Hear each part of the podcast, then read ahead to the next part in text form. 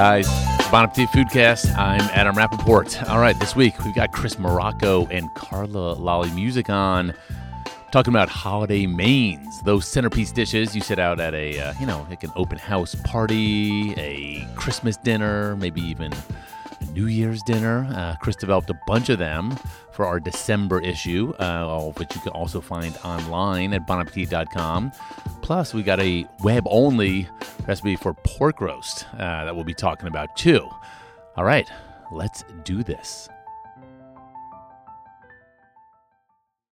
Chris Morocco, your your second straight week on the Bon Appetit Foodcast. I know. It's it's been a big December for me.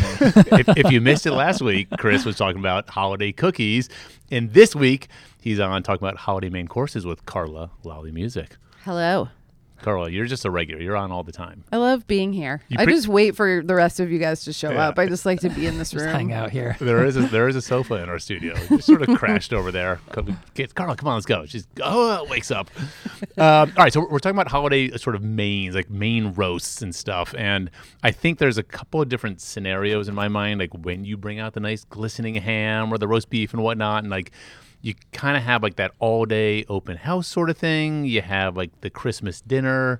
I would also put New Year's Eve dinner in a separate category. Hmm. That's kind of a zhuzhier sort of thing, personally. Yeah, and then a lot of people entertain on New Year's Day too. Oh, yes. which is like a, a really nice other opportunity to have an open house. Yeah, I- laid back. Yeah, I love that sort of like come. I we were just talking to Brad Leone the other day uh, from the BA Test Kitchen, and Brad was saying, I forget what he was going to make. He was going to make. Did you talk to him about it? No. He was going to, basically all the Italian relatives coming over anytime in Jersey between the hours of like 11 a.m. and 7 p.m. Great. Uh, and like 60 different people throughout the day. I'm like, that's a lot of work. Uh, but so, Chris, you have a story in the December issue, Mains of the Day. Who came up with that headline?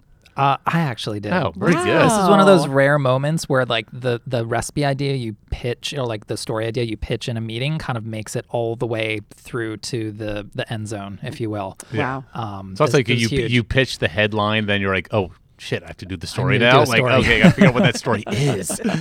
but all right, so the opening, the, the cover sort of star of uh, of the story is slow roast beef. Can we talk about this as as something to sort of set out for that sort of all day open house sort of hang? Yeah, you know, my my way in was just the feeling of you know with uh, entertaining around the holidays. You know, unlike Thanksgiving, which is its own specific kind of like confluence of people and food, but all kind of driving towards this one moment where everybody's just going to kind of magically like take their seats and you're going to eat this meal all together kind of at the same time. You know, around other holidays, I feel like the all all day kind of entertaining thing kind of comes into play. You kind of need food that can kind of hang out and It doesn't have to be piping delicious. hot or perfectly plated for everybody. Not at all. And so part of, you know, doing this slow roast beef was just the idea that in order to get a beef roast on the table and have it be as compelling two hours after it hits the table as it was like when it was still kind of warm from the oven or whatever, is that it has to have all its juices. It has to have all the flavor, you know, you kind of want in there and still be super delicious. So you know, having it be delicious, you know, after that two hour, um, you know, after it hit the two hour mark on the on your table, is that you have to kind of be super gentle with the cooking process. So that means we instead of searing it and then putting it into the oven, um, we are actually gonna roast it. Wait, what low- is it? First of all, because anytime people Oh. say roast beef, I'm like, what does that mean? Like, is this like a Well, it can- shoulder? Is it a rib? Is like, where are we on the cow right That's now? a It can mean question. it can mean so many different things, and But what does it mean to you, Chris Morocco? To me, it means a strip loin roast or a strip roast. So basically, that is a New York strip, but so in when you go to like a fancy form. steakhouse and you get, you, but so this is like the whole strip mm-hmm. before they slice it into steaks. Exactly. You know, and we've you know we've done, certainly done ribeye roasts in the past, and there are other you know there's like eye of round roasts and tenderloin roasts. Um, but the New York strip roast is a phenomenal roast because it's nice and compact and it's well marbled. It doesn't take forever to cook and it doesn't take forever to rest. It's Um, also unlike sorry to jump in, but Yeah. unlike a prime prime rib of beef, which is also very traditional around the holidays, it those are exorbitantly expensive, expensive. and and additionally they're delicious, but they have a ton of interior not well marbled fat, but like fat pockets. And Yeah. in the strip loin, you've got a, a, a good amount of fat, also really great beefiness. You've got bones if you want them, but it it doesn't have that. I think that's an ACDC song. got, got bones. bones. if you want them. um, Um, but that's the strip loins just got that like yeah, well, great it's interesting. beefy flavor. I could talk about beef for a while, but if you look at a, a ribeye, which is the the ribeye is the steak version of the prime rib, which is the whole cut of meat before you slice it. But it's it's various muscles and interconnected little pockets of fat that are kind of wobbly and gl- and whereas the strip loin is just like it's kind of one just It's one cohesive muscle, that you can slide through. Um, it's marbled but not as richly fatty as a prime rib. Um, it's I, yeah, it's easier to deal with, and it's there's a sort of consistency to it that you don't get in a prime rib. Where a lot of times a prime rib, like the outside will get medium, but the Mm-hmm. inside could still be medium rare, and some fat renders and some fat doesn't. Yep. And, this is just an easier one to deal with. And you call for a four pound one. Exactly. Yeah, a four pound um, strip loin roast can feed a lot of people, especially if you're going to put it on Parker House rolls, kit it out with some, you know, kind of other elements, you know, Like, like, horseradish cream horseradish sauce. cream sauce. What goes into that? Just just, just like prepared horseradish and sour cream, essentially. Yeah, I put a little yogurt in there. You know, Ah. I can't help myself just to keep it kind of like lighter and in that tangy kind of realm, Yeah. but you know, not just pure, you know, sour cream. Nothing wrong with that. So yeah, so this goes into the oven um, at a mere 200 degrees. Seasoned aggressively first. seasoned aggressively. Salt and Yep. pepper? Yeah, you can go up to two days. Um, salt and pepper, and actually rosemary. Like we make a real kind of um, sticky paste of garlic, rosemary, and salt and pepper and olive oil um, that goes on there.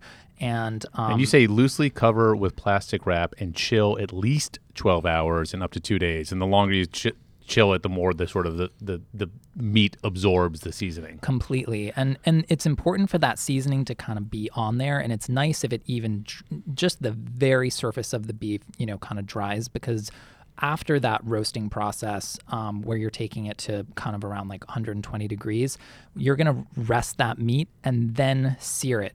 And when you sear All right, so hold on a second.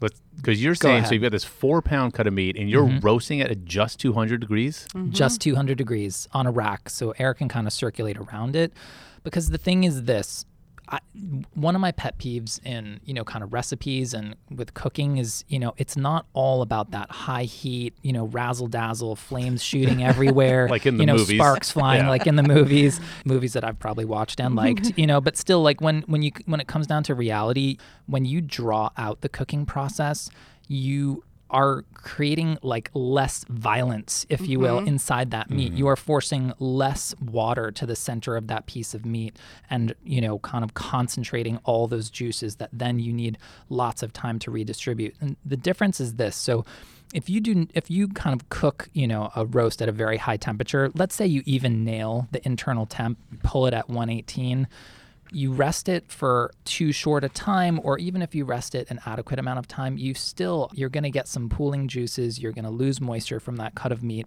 and will it be delicious you know five minutes after you slice it sure but is it going to be delicious two hours later when all the juices have kind of run out of the meat probably, Probably not. not. It's also the evenness of the cooking, and you don't get that kind of band of well gray. well Oh, cooked there's on the a- some- yeah. outside, and then maybe blood red at the dead center. Where you know at 200 degrees it takes some time, but it's eventually going to get up to that temperature without all of the kind of contracting of the proteins and the the gray, the gray, the dreaded gray, Gray band. And then you've afforded yourself this a little bit of insurance where you can get browning on the outside without having to go as long. So you, yeah, so you're calling for about two and a half hours at 200 degrees, which will get you about 120 interior with the instant read thermometer, and then let it rest for a full hour Yes. to really just ab- reabsorb all those juices, and that gets you to 125, 130, which is rare. Yeah, like Rare, rare to medium medium rare. rare. 135 is probably medium rare, Mm-hmm. right? You know, so if you it- obviously if you like your meat more medium rare, you can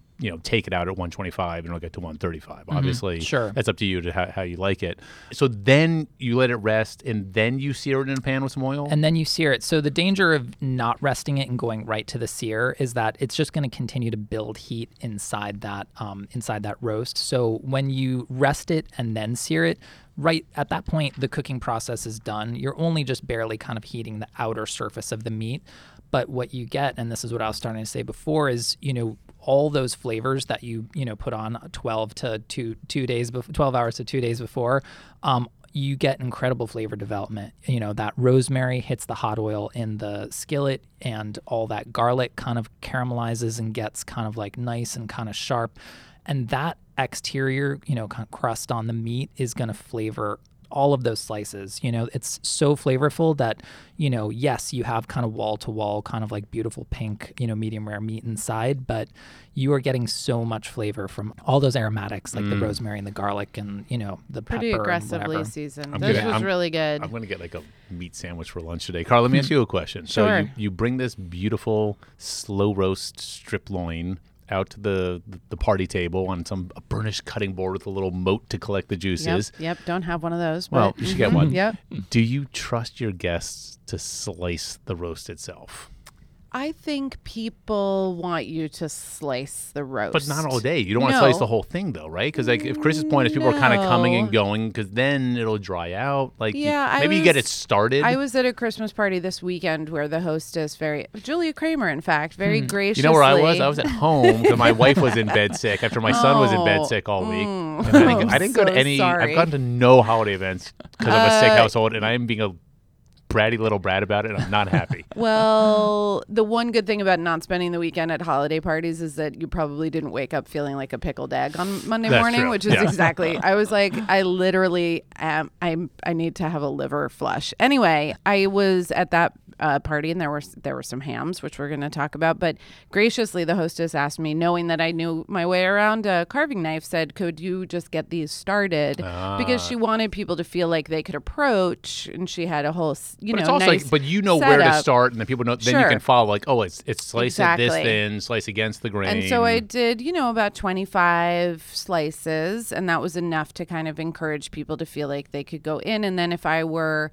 if I were a hostess like what I do usually is I have friends who also know their way around a cutting board and and people like to sort of be put in charge of something. So I don't trust everyone, but I definitely trust some people and I would say, "Hey, do me a solid like keep an eye on that thing and slice for me." It's like mm. having the grilling I- friend at a grilling party who like wants to have your Yeah, back. I also say this. There's also like that. Those of us who have like sometimes have party anxiety, having something to do sort of eases. Yes. Like, okay, mm-hmm. I don't have to just go up and talk to people. Exactly. I can be the person I'm at the cutting charge. board, Carla and then put me in charge of this thing. and then they can come talk to me.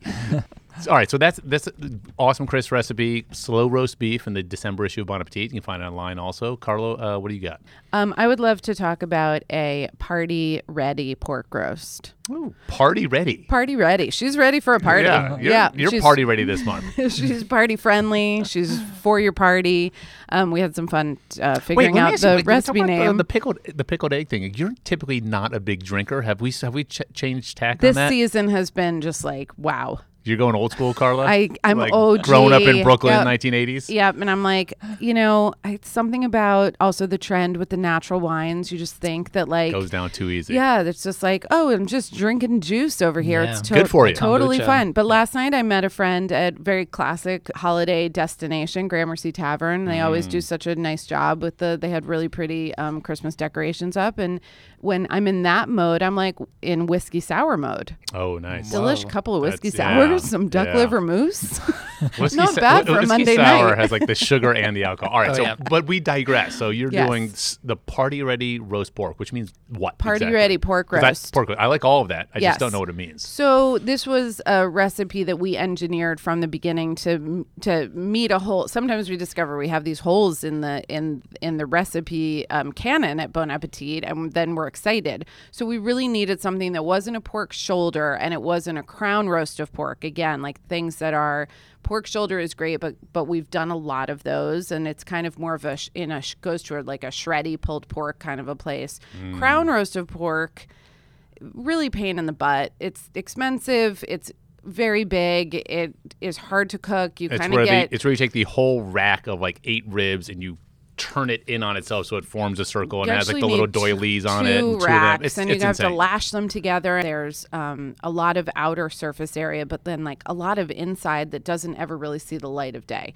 So we what we didn't have was just a bone-in pork loin roast that is easy to carve. It's really easy to cook. You can feed a crowd with it. It's very easy to buy you know, there's no there's no butcher's twine involved and blah blah. How many bones are we talking? in So what we ended up doing is instead of having one like six or seven bone pork, Yeah.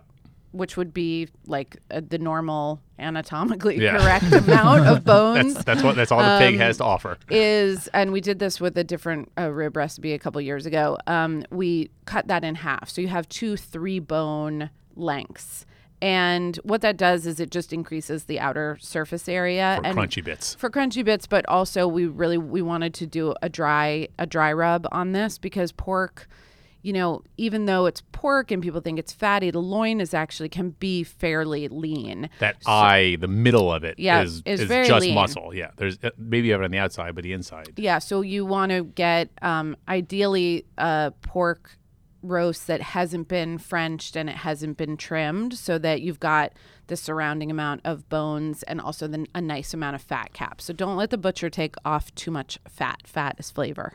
Can we've talked about this before in the pod, but just like good pork is so worth it these days to invest in some good if you can find like the Berkshire heritage breed pork and it's just like so rich and like that beautiful milky white fat Yeah. cap and it has as much flavor as a ribeye now.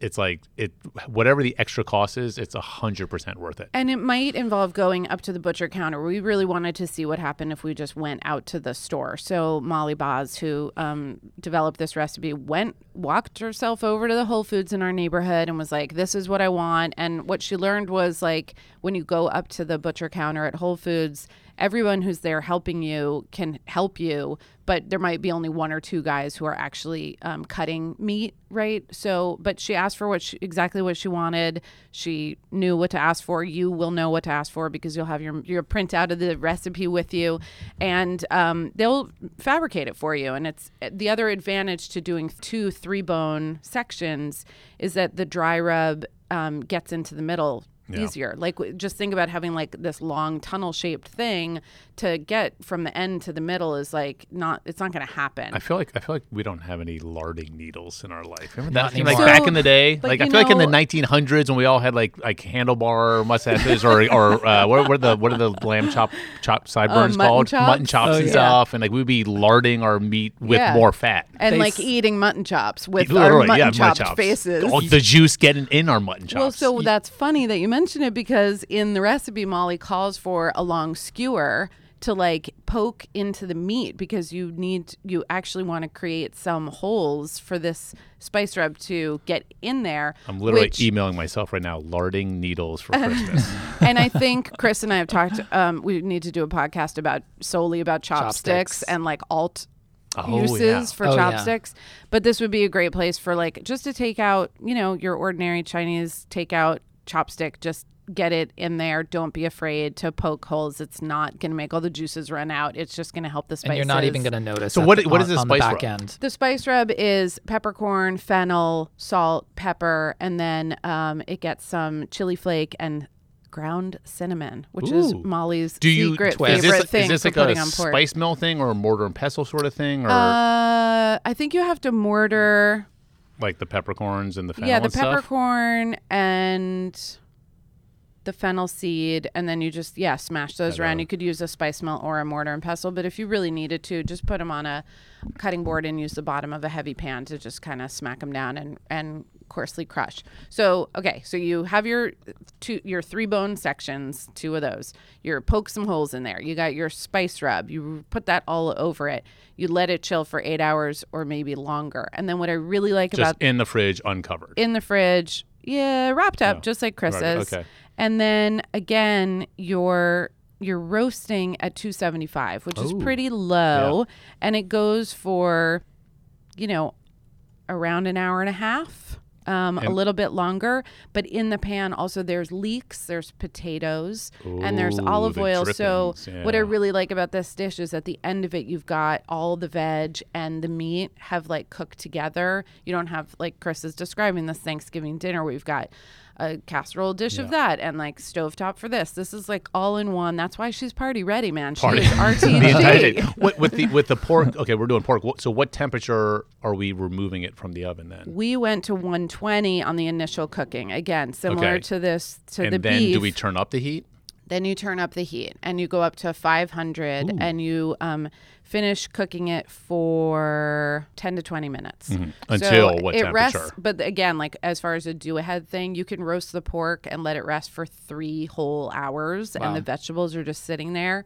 And then when it's closer to people coming over time, crank up the oven back up to 500, put everything back in, goes for 20 minutes, and then you rest it. After that, only it only needs to rest 15 minutes because again, the fully rested. interior isn't. Yeah. And what, what temperature are again. you? What temperature you, do you want it at when you take it out of the oven? 130. 130, and that'll go up to 140 ish Yeah, probably. there's some carryover. I can't remember where we ended up, but it was, you know, it's not dry and gray inside. That was sort of the key. What if what if I wanted to hit it with the broiler? You could. Okay. You might not need to though. At 500, You always need to. 500 but it there's a never lot- gets as but- broiled and crispy as you as a broiler does. it depends. Maybe let's just say it maybe depends on how good of a fat cap you Also- had. That's 'Cause true. If but you have a eh, good but you fat know cap, also what I like to do. We've talked about this with like your rotisserie chicken and stuff, Yeah. where you have the the veg. Also in our cast iron roast chicken recipe, I like to take the meat out and then put the veg under the broiler for like a minute Yes. to get 2.0. them all sort of crispy and because they have so much, Mm-hmm. they're just luxuriating in all that fat and olive oil and stuff. Yeah, Just sort of zap them because like the meat's on top of them. Like let them we, breathe, let we them have star so a little. many single subject podcasts that need to be done. Broiler hasn't. Yeah. We have not done a broiler only. It's gonna happen. We haven't done chopstick only. and if I don't get back up on this thing for race 3.0, I'm gonna die. Rice is Rice- happening. Rice, rice is could happening. definitely go another the- round. Carla and Amiel talking rice for the third round. This is like Rocky Three. Uh, rice Three is coming out in January. It's gonna be Yeah, amazing. so that's going to be awesome. Can't wait. Okay, I want to talk about um, a New Year's Eve. I did beef tenderloin, like classic filet mignon. Yeah. And like I am a hardcore steak guy. I love my crispy ribeyes and bone in and this and that, yada yada yada. But there's something about like filet mignon as like that classy sort of like, ooh, this Yep. is like a nice party. Um, even though steak purists will kind of poo poo it because there's no fat, there's no marbling, you really got to help it out flavor wise somewhat. Um, but the thing about filet mignon or what's called beef tenderloin um, could not be easier to make. When we have a recipe we did a few years ago, roast beef tenderloin with garlic and rosemary. We sort of kind of make a garlic, rosemary, salt and pepper paste, rub it over. What we did, which I thought was really interesting, what you just mentioned, Carla, is that you know a tenderloin can be sometimes if depends on how many people you have, but it could be you know 12, 14 inches long. Mm-hmm. You guys advise slicing it into two sections, so two eight inch or whatever, six inch sections, and then to get the in this one we sear first in a in a large skillet to get a nice kind of brown going. Because unlike you know the pork roast, you know it's like it's easy to sear. You can Right. easily and quickly You're rolling sear it. Yeah, You're there's just no rolling it around, so You're- it's really fast. Yeah, you know. and you're, so you kind of get it nice and brown, and then you put it in the oven at 250. Right. Uh, again, low, gentle heat, and you want to take it out at about 120 in the in the middle, and that and let it rest for 20 minutes or so. Um, and I remember I made that again. Could not have been easier to make. You can do the same thing that you mentioned. You can brown it off beforehand, and then just put it in the oven as you're getting ready. Like you know, 45 minutes before you eat. Put it in for 20 minutes. Let it rest 20 minutes. You're good to go. No babysitting. No basting. No, no, no, like none anything. of that. Yeah. And is it it literally is buttery tender. Yeah. Uh, Did that. Made some pureed potatoes. Had those warming on the stove, and I had some spinach. It was like the best dinner. It was like everything was like, oh my god, that's so good. Oh my god, that's so good. That's so good. And we sat down like at 11 p.m. because it was New Year's Eve, and we were all completely hammered by that point. So the Even food was even that much better. And it was like, this is the best dinner party ever. um, but again, like you know, it's like it's always when we make the most ambitious things for a dinner party that are dinner parties are the least successful. I completely agree. Because as a host, you're stressed out, and the guests are like, "Oh my god, this is so good, Adam! This is amazing." They feel like obliged to compliment you, as opposed to like that thing where you're having a dinner party and no one's talking because Right. everyone's eating, and there's like, and like that's the best compliment when no one says a thing. I also think that some the you know sort of tapping into like classics being classic for a reason and and leaning into that a little bit like that that's that's delicious food mashed potatoes spinach Yeah. tenderloin like what do you what do you want Yeah, I you mean, can make a sauce. I think I might I'd have done some sort of red wine sauce where I reduced the wine and this and that, and maybe I did the little horseradish thing. But I bet you again, had like some kind of bracing salad. That would have been. Ooh, this was you. before, I was into bracing bracing salads. Yeah, this was pre Bon Appetit, Adam. So I was just like, I'm just doing buttery stuff and meaty stuff, and lots of champagne, and it worked. No one complained. But now, yes, I would have lots of bracing salads to complement the buttery mashed potatoes and buttery steak. Um, so, anyways, yeah, you can never go wrong with that. And like beef tenderloin, super easy to get. You can go to Costco and all those things and just get really the vacuum sealed ones, and they're totally good. Um, Chris, you also one thing you had in the story, you had a bunch of uh, feature dishes. Um, one thing I've never made before, but we've talked beef, we've talked pork, we've talked ham a lot on this podcast. Maybe we'll forego ham, but one of the dishes you had, which piqued my curiosity, Chris, was what is it called? A jerk duck? What like I think it was we called it uh, jerk spice duck. a Yeah. whole duck? I've Whole never duck. made a whole duck before because I'm intimidated by them.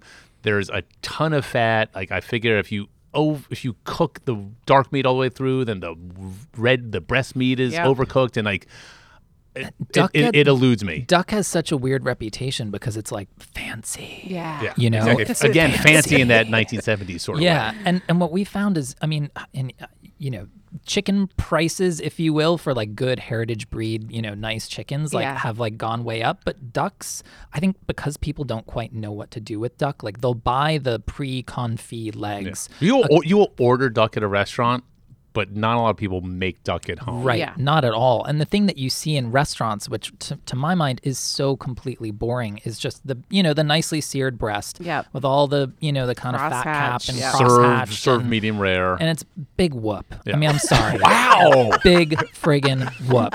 All right? No, seriously, because it's just not that interesting. There's a whole bunch of chefs who made their hay in the 1990s that are not happy No, with I know. right now. I, I understand that. That's fine. I, That but, big whoop was Yeah. like the most insulting insult I've but, ever I mean, heard. Adam, I mean, you know, you you might still go into a restaurant and order a steak. You know, I, I feel like I'm sort of like post steak at this point in my life. Maybe I it'll will. come back I will around. order. I only order steak if I know it's going to you be know it's going to be good and it's amazing because I'm sure you can cook a mean steak. I can, You know, I yeah, can say we- that we all can. Yeah. Yeah, You know, Yeah. it, and it all starts with buying a good steak. Yeah, Right. exactly. And so with duck, I- you know, my my way in, I think it was something I'd seen Sam Sifton talking about maybe in like his little like kind of weekly blurb of what is going on in like the New York Times kind of hmm. world. And he was just talking about, you know, kind of like just sort of roasting kind of a whole duck or kind of doing something maybe in like kind of an enclosed environment. But anyway, it got my head spinning about oh, you know, a whole duck where you're not treating it all preciously and you're not like kind of do doing kind of like perfectly seared breast and a brazy leg.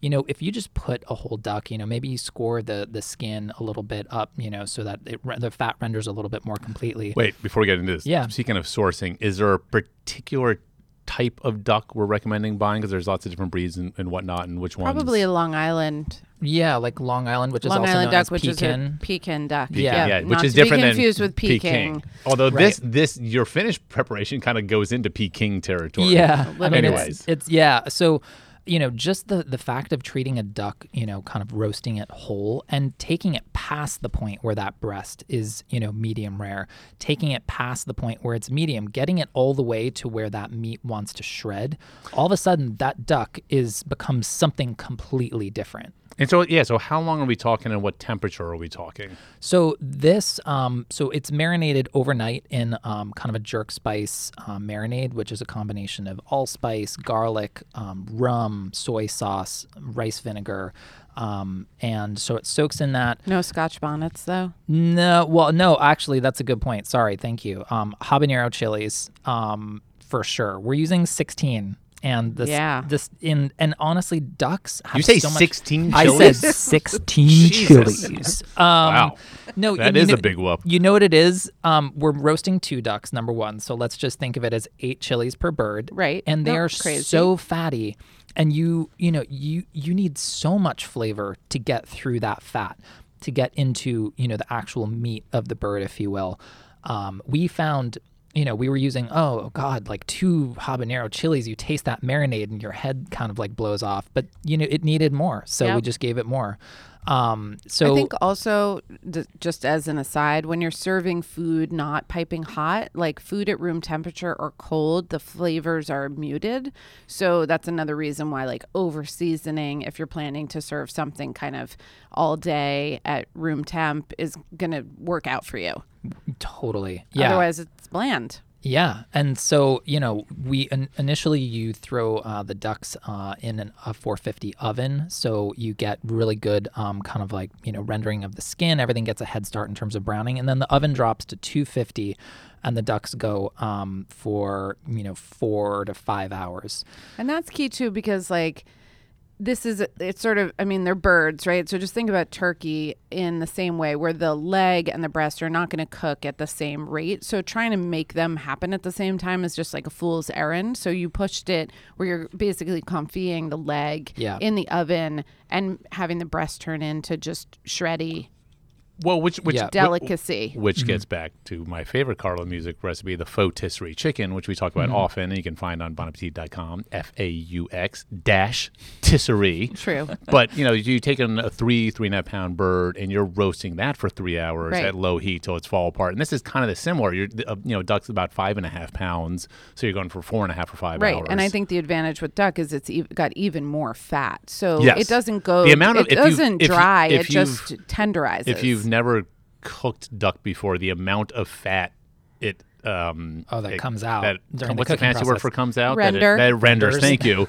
the amount of fat that renders is almost shocking you're like you are it, you're swimming in this stuff it's save crazy save that stuff Yeah. too. I Yeah. strain all my my my my meat fats. um so you, Weird so jars all after over the fridge. five hours So af- yeah, after you- five hours, um, you know, it's the the skin is not crispy in the way that you know you you would get from just searing it in in a pan like over you know medium high for 20 minutes or whatever.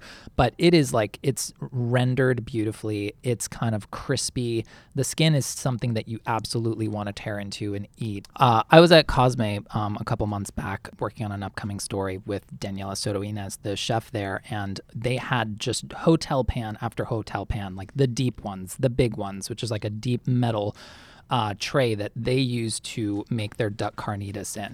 And it is just, those ducks are just swimming in fat and aromatics and, you know, kind of w- oranges and all kinds of spices.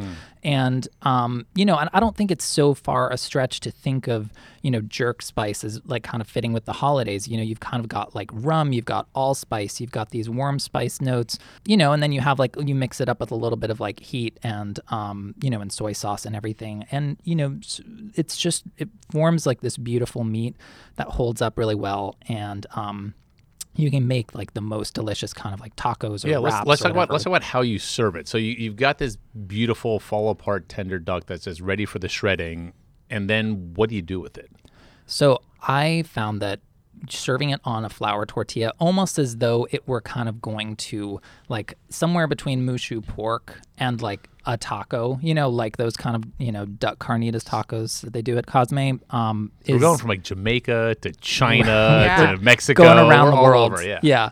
Um, yeah, and I, you know, just um, doing some finely shredded cabbage, um, some finely shredded kind of fresh ginger, chilies, scallions, um, all that, like a s- few squeezes of lime juice and other herbs like mint, um, cilantro, just so delicious. I mean, it's not n you know what you the first thing you think of when you think of Christmas entertaining, but actually, I think the flavors like really work. But it and needs it's it's got fun. the d- you've you covered you know deep, rich, browned, fatty, warm spice, Bring in the balance. and then you've you you know you need something on the crunchy, crunchy, fresh. are you looking for the word bracing Uh, yeah, I Even guess bracing. Um, even bracing, and then I feel like you know if you wanted to do this on a Martin's roll, then like go for it. The Sure. the soft tortilla totally works. It's just like if you're standing around at a party, you need a way to get this thing into your face uh, without like just you know bringing the plate up, um, little cocktail size appetizer plate.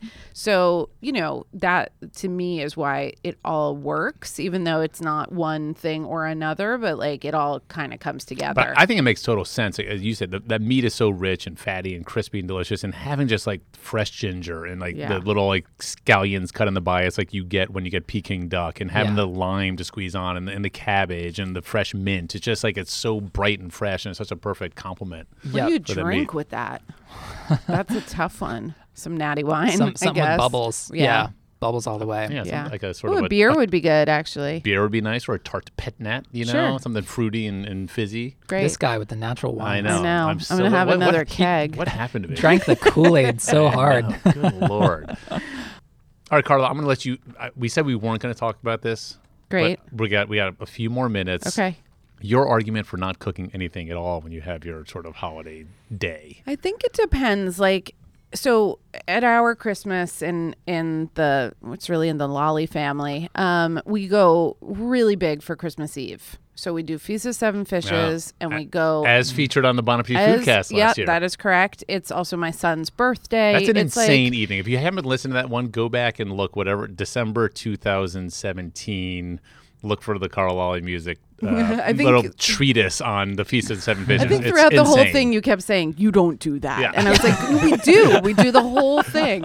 But so it's my my son was born on Christmas Eve. We have Which like one? a whole two. the older one. Uh, so it's like a whole sort of celebration of him during the day, and then at night it's Feast of Seven Fishes. And the other day he asked me like, why does it go so late? And I was like, well, honey, it's because no one comes over till 8 p.m. Like that's why it ends at two in the morning. All right, so, So wait. we go- Leo's older now. Does he want to be feted, or is he like, He, "Mom, stop so bothering we're me"? okay. This is a whole other story. But this year he's turning 15, Oh, so we actually moved Feast of Seven Fishes to the 23rd.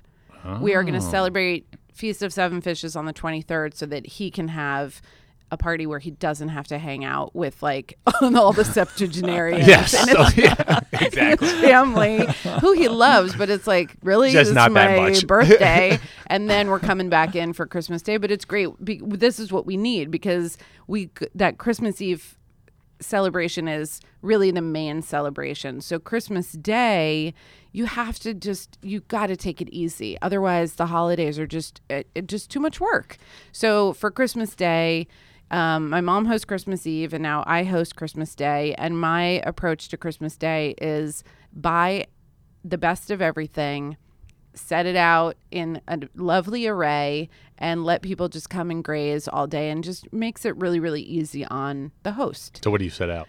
Russ and daughters Which the is? greatest schmear known to man For- jewish appetizers um, so bagel lox gaspe nova um, what is Gaspé? Well, what's it's a Gaspé? it's like a it's a, just a type. I think it's Scottish. It's one of Oh, the okay. types of cured fish.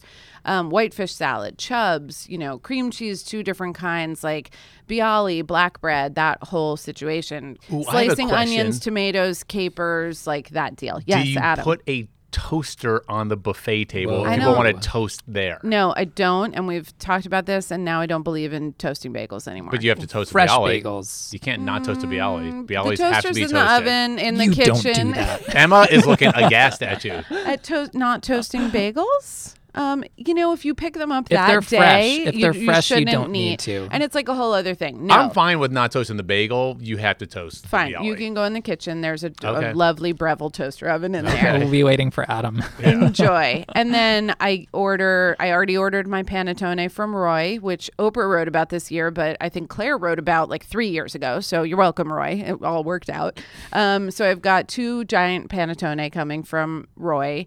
I'm Can you, going. can you talk about who Roy is? So Roy is like a, a crazy baker. He's in Northern California. His company is called From Roy. I don't. What is Roy, Roy's Who- last name? If you go online and search Panettone From Roy, and he is someone who has dedicated himself singularly to the craft of making the most incredible panettone, which most people will say that's not saying much because panettone is a horrible thing. And if you've had most panettone, yes, I agree with you. But the way that he makes them, they're un- they defy gravity. They're so beautifully flavored. They're really they're not cheap, but they are like 100% worth it. Ordered mine a couple weeks ago, so it's coming. Um, his Instagram's really cool, like the crazy size production. mixer he has. Dried fruit or little bits of chocolate in Uh, there? uh, lots of varieties. He has like a pistachio one. He has a chocolate and orange Chocolate, one. yeah. There's, mm-hmm. they're Yeah. really special and delicious. So I set out some of those. and some fish eggs. You know, got to have some fish eggs. Man, so getting you some fancy. black ones, some orange ones. Wow. So if Wow, I do all the eggs. anything, I might make blini, maybe. I will be in Buffalo on Christmas Day, and there will be none of that. Yeah. Just whatever it is, it's not going to be all that. even with the even though I'm not cooking anything with like the setting it out and the plattering oh, It's of it and the slicing You're, you're, the you're still hosting. Yeah, you're hosting. Hosting is a job, and you know what else you're doing, Carla? What am I doing? You're cleaning up afterwards. Right. Like hosting is not. I mean, we talk about hosting. We all like to host. It's awesome, but let's not ever pretend that it's not a lot of work and that it doesn't take it out of you. Yep. So big bowls of clementines all over the table, lots of wine that you put outside so it's cold. People can go get their cold thing. You got to toast, you know, to another year on earth and and just let other people do all the crafting.